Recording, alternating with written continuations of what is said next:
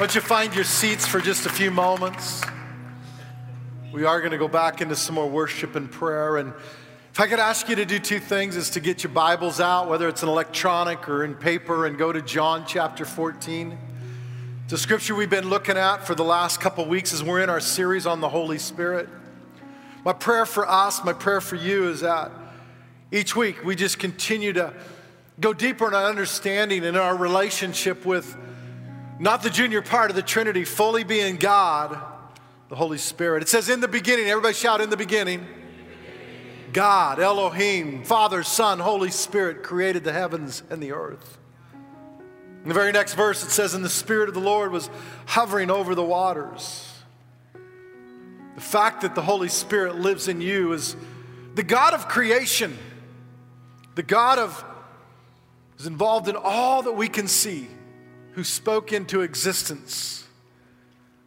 It's the Holy Spirit. And I've been so challenged and absolutely kind of wrecked personally as I've been preparing for this season, this series.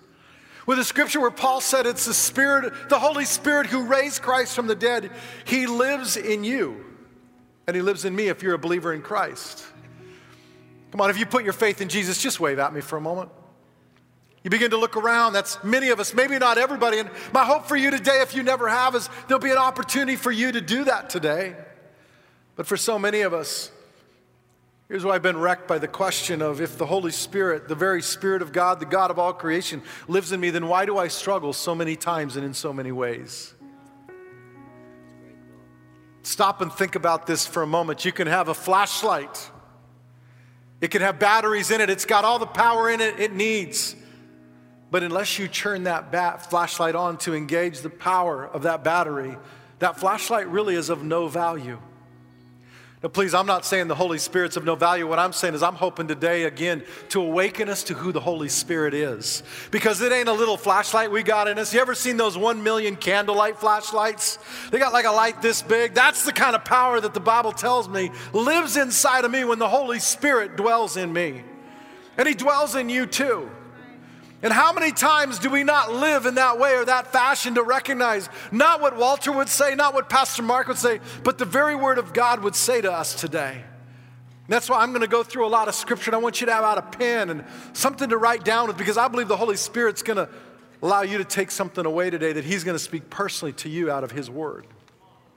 And as we've been in this series on the Holy Spirit, we've started almost every week in John chapter 14, and I want to look at verse 16 today. Jesus is in his last hours with the disciples. 11 of them are still in the room. He's told them he's leaving them, he's going back to the Father, and they've been nervous. But he says, And I will ask the Father, and he's going to give you another advocate. Everybody shout, advocate. Come on, say it a little louder, church. Advocate. He'll send another advocate. I'm going to the Father, he's saying, but he will never leave you. And some of you need to know right now, right from the very beginning, the Holy Spirit doesn't leave you, He, um, he lives in you. And He says He is the Holy Spirit. He's going to lead you into all truth.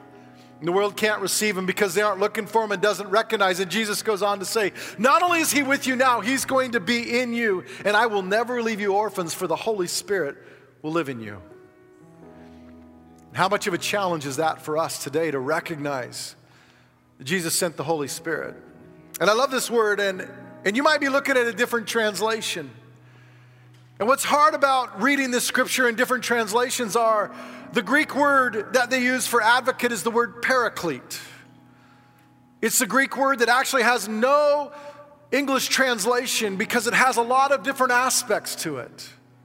The word paraclete means somebody come alongside of you, to have somebody help you, comfort you, care for you, and be an advocate for you. And so some translations It'll say the Holy Spirit, the Comforter, the Holy Spirit, the, the Counselor, the Holy Spirit, your helper.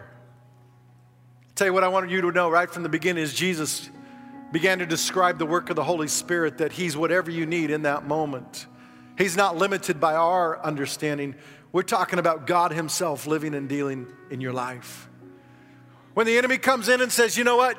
Ha, you got too much sin in your life. You've broken it so far. God doesn't forgive you. It's the Holy Spirit who stands up as your advocate and says, I want you to know there is no condemnation for those who belong to Christ. It's like a lawyer in a courtroom, and this is where that language originally came from. It was a term for an attorney in that day and age somebody who fought for you, and somebody who took and gave you good counsel, somebody who stood up on your behalf in front of a judge. And he fought for you, and that's the description that Jesus is using to describe who lives in you and I. And how many would say, I need an advocate in my life? It's the work of God that comes in and he changes us from the inside out. And I began to look at just the work of the Holy Spirit when He lives in us. How can we live so differently? Why do I live so limited? Why do I struggle with maybe the sin that is so deep in my heart? Because there are some things I can do on my own. But has anybody found in your life there's some areas that are so broken you haven't been able to fix on your own yet? Are there some areas in anger or unforgiveness or, or bitterness or greed that you are just got stuck in that you would love freedom for, but you still continue to walk in that way of brokenness? And yet we read the scriptures of how God wants us to live.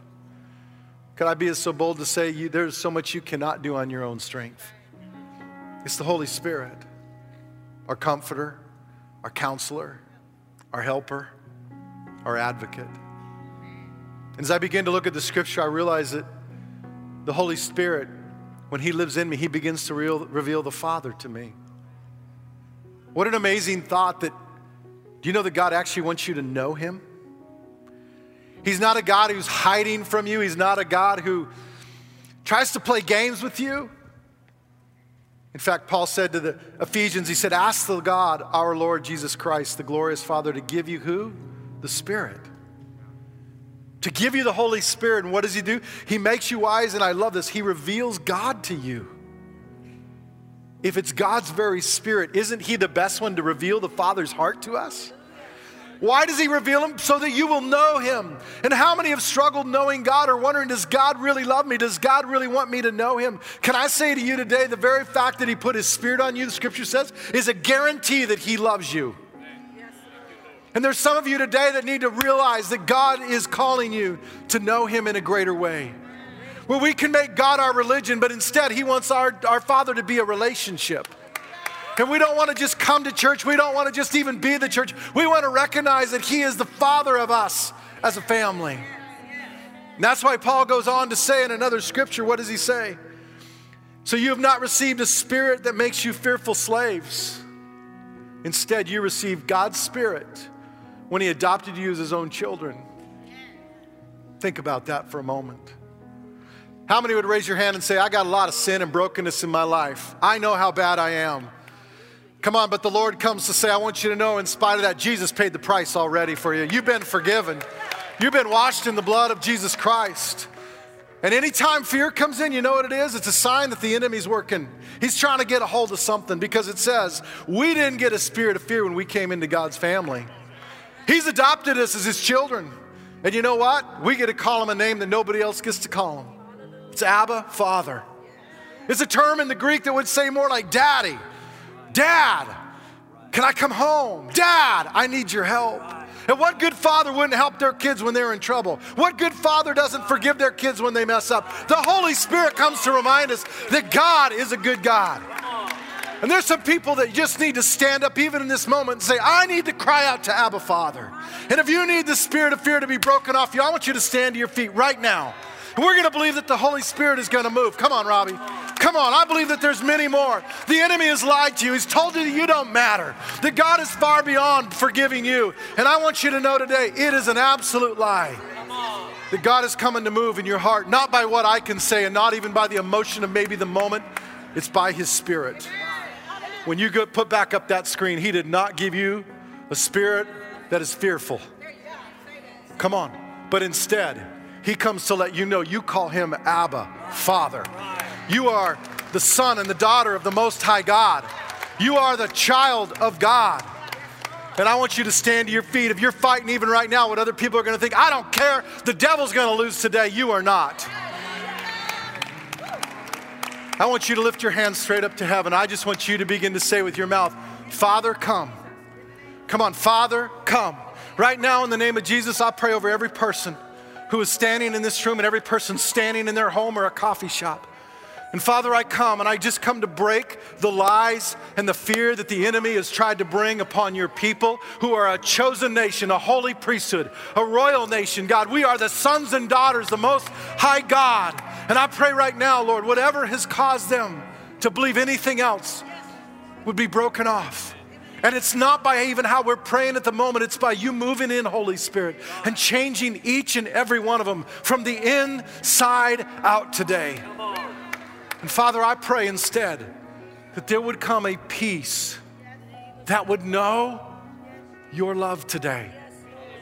And Father, that your love would simply come in and they would rest. I pray even for tonight, their sleep to be different, knowing they're forgiven, knowing that they're loved, and knowing that God, you're, you're wrapping your arms around them, that they are not far gone and instead, for days, they've been missing what you've been drawing them into. In Jesus' name. Come on, put your hands together for Jesus. And I want to challenge you today, for every one of you that stood as you find your seat, you begin to go to Psalms 139. I want to challenge you to begin to read Psalms 139 because it begins to describe God created you, He loves you. David said in Psalms 139, God, your thoughts are so huge, I can't even comprehend them. There's so many that they outnumber the sands on the seashore. I go to bed, and yet when I wake up, God, when I think you should have left me, you are still there. And I want you to begin to meditate on Psalms 139 to remind yourself that God is revealing Himself through His Holy Spirit. Do you know what I also love? That God, the Holy Spirit comes to empower a life that can live for God, that honors God. Man, I'll tell you, sometimes I read the scriptures and I read what Paul says get rid of that stuff and fill your life with this stuff. Get rid of kind of the darkness and the evil that is so part of me, so part of you, and fill it with the Holy Spirit. Get rid of your flesh and begin to let you be filled with the goodness of God. And I think about what Paul said to Timothy. And again, I find the language so interesting for the spirit that God has given us doesn't make us. Come on, we talked about not being fearful. Now we're not to be timid. You know what this means? We're supposed to kick the devil in the teeth. We're supposed to kick fear in the teeth. Instead of fear, you know what we have? He says he fills us. He doesn't say he drips a few drops in you. He, that language is filled to overflowing. And how many need some overflowing of the Holy Spirit in your life today? It fills you with His power, His love, and an interesting word self control. And I begin to dissect this scripture power. Can I be honest? I've got things, as I said earlier, I don't have the power to overcome them in my own strength. Now, I believe that God puts people in my life. That's why we're huge on groups around here. Because there's accountability, there's relationship. There's when one's struggling, another can lift them up. When you're going through a crisis, others come around you and lift your faith. But I, can I say that relationships are never a substitute for your faith in the power of the cross to allow you to free a live, live a free life? And I began to think about this. We're filled with God's power. And Paul said, and because you belong to Him, everybody shout, I belong to Him. The power of the life giving Spirit has freed you from sin that leads to death. And I know that positionally, when I come into Christ, I stand before God pure and holy, but I also know I got to walk this out. I got to begin to surrender my life to the power of the Holy Spirit. And how many times do we just choose to go back to those old habits and those old ways instead of letting God come in and make a change within us? I think about what the prophet said to Zerubbabel it's not going to be might, it's not going to be by your power, but by what? Come on, church, say it a little louder. By, by the Spirit. That anything that's important will be accomplished in our life. And I want to challenge us today that huh, how many times do we just try to rely on our, our own good thinking? Self help can help, but self help doesn't change. It's the power of the Holy Spirit and so Paul said to the Galatians, let the Holy Spirit guide your lives. Then you won't be doing what your sinful nature craves. How many know that sinful nature is pretty good? I mean, it's pretty, it's bad. I'm sorry. It's bad, but it's good in its strength in the sense of it tends to kind of take over. He says, Those who belong to Christ, boy, here's a tough scripture, have nailed their passions and their desires of their sinful nature to whose cross? Jesus' cross. And they've crucified them there. You see, if anybody ever told you that Christian life was going to be easy, it's not. If anybody told you that it was a, a walk in the park, it ain't true. Not only do we face just challenges and trials, but we face ourselves in this journey. And you see, the work of the cross was done by Jesus. I'm so thankful I did not have to give my life, but He gave His perfect life for me. And He bought my freedom from sin and shame. The Bible tells me that I don't have to live as any longer as a slave to sin, but I got to come every day and nail my desires to the cross of Jesus Christ. And when we do, it says we'll live by the Spirit. Come on, church. We got power that we got to remember is dwelling within us. We got more than a million candlelight flashlight battery. We got the Holy Spirit living in us that allows us to shine and to live and to think differently. But also, it said that He would fill us with His love. And I believe even in this moment, as I was preparing, that God wanted to speak to some people. When I began to talk about loving other people with a divine love, those thoughts of unforgiveness or challenges or maybe bitterness towards somebody, the Holy Spirit, maybe right now, is bringing somebody to mind. You see, there's a, there's a love that can only come that's divinely imparted by God. I've been hurt by people in my life that I didn't think I could ever let go of because sometimes it's not what you did, it's sometimes things that people did to you that were so wrong and so bad that there's nothing that could ever repair them. How do you fix that? And other times it's just in relationships, things get broken. But the reality is, as Jack Deere, listen to what he said I can change my mind, but only the Holy Spirit can change my heart. Divine love can only be divinely imparted. There you go. There you go. You see, sometimes we're trying to, again, walk out forgiveness in a mental assent of understanding what we need to do instead of surrendering it to the Father. And remembering not one of us deserve eternal life with him, but he gave us that kind of love. And he loved us so much, he sent his son that it begins to change our heart from the inside out. That before you know it, you can begin to bless somebody instead of cursing them. That you can begin to love them instead of hate them. And I got to tell you, sometimes that can only come from the power of being filled with the Holy Spirit. And right now, if somebody's coming to your mind, I want to ask you to write it down and you begin to pray God, give me a love for them. You know how you know when you've begun to forgive is when you can pray a blessing without a lot of attachments and buts to it. You begin to pray for them. God, you just work in their life the same way I want you to work in my life grace, forgiveness, mercy. It's only the work of the Holy Spirit. Then he says, and I want you to understand the Holy Spirit will fill you with divine self control. Man, is that not a miracle right there? Anybody struggle with self control in some area? You all know my ice cream addiction, man. I just need the Holy Spirit. If that were the least, if that were the biggest of my worries. Why? Because there's broken areas in my life. And you begin to understand that the Christian life comes down to two words surrender and obedience. They're words that aren't real popular in our society and our culture. And by the way, they're not real popular for us personally. But it's what Jesus taught us to surrender in order that we can be obedient. And the very things that you're looking for fulfillment and peace and joy. Huh. Isn't it amazing the fruit of the Holy Spirit? They come out of obedience and surrender, they don't come out of control. They come out of letting all things go and saying, Holy Spirit, I'm going to ask you to guide my life and lead me. What I find is an amazing journey that I'm learning in my life and my walk with the Holy Spirit. The, the, the part of God that lives in me is that as I begin to know the Father's heart and trust it, and I begin to let Him empower me and change me and living a life that would actually honor God because I was created to give him glory. So I begin to find that he begins to guide and direct my life. I found God has a very difficult time directing an unsurrendered life. And as we begin to move ourselves in that place, We begin to understand that it's the Holy Spirit that even helps us understand the will of God.